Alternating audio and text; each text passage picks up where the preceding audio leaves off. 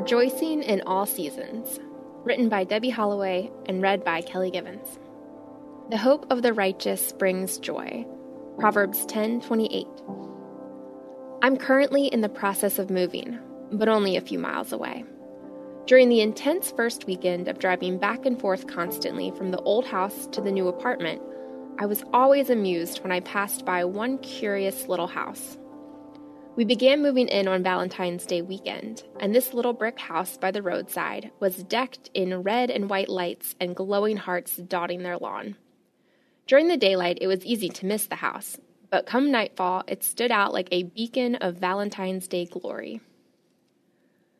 A few days after Valentine's Day passed, however, the hue emanating from the house transformed from red to chipper Irish green as the occupants geared up for St. Patrick's Day complete with shamrocks instead of hearts. My initial reaction to this was something like, wow, these folks really love their holidays. As I would drive past the house over the following days and weeks, it got me thinking about something else, though. Very few of us embrace change so exuberantly as these quaint little homeowners.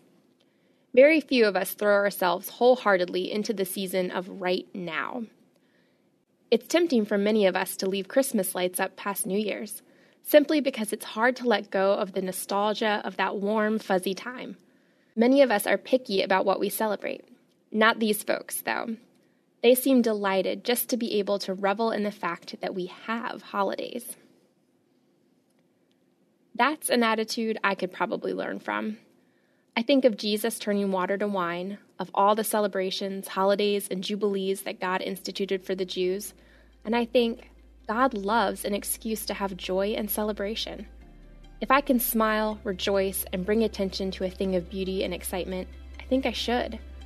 Just like the people who used every holiday as an excuse to dress up their little house and share a light with their neighbors. Intersecting faith and life. Do you roll your eyes at the exuberance of others? Or do you take every opportunity to rejoice in the beauty of the world around us?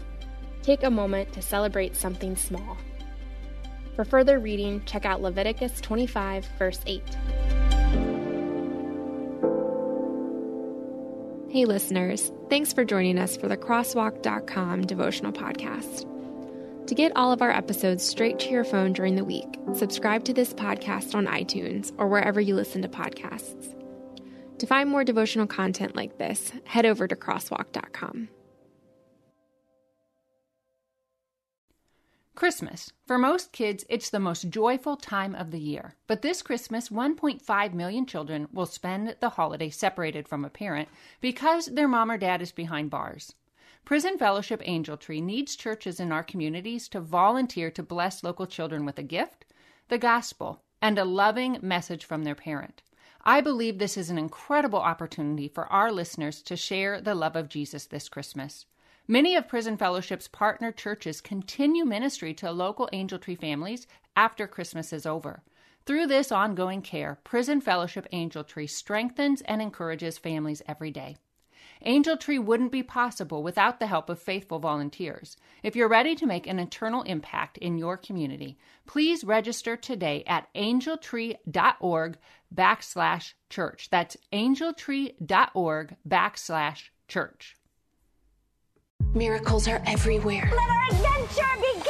Discover PureFlix, your premium streaming service where faith and family values come home. Ready to have some fun? The most exclusive selection of quality, wholesome movies and series that will uplift your spirit. A man can argue whether God exists, but when he looks at his daughters, he knows. With new arrivals every week. Unbelievable. Save big and enjoy the possibilities like invitations to exclusive theatrical screenings. I see it, so I believe it. Find out more by joining today at pureflix.com. Often we believe our questions mean we don't have faith, but I believe Jesus loves our questions. Our questions are windows into heaven. I'm Caden Fabrizio, and on the Questions with Caden podcast, we ask and answer one question per episode as relevantly and biblically as possible. Questions about fear, anxiety, depression, addiction, and so much more. Don't worry, your questions, they're not going to scare Jesus. So ask away. Listen and subscribe now at lifeaudio.com or wherever you listen to podcasts.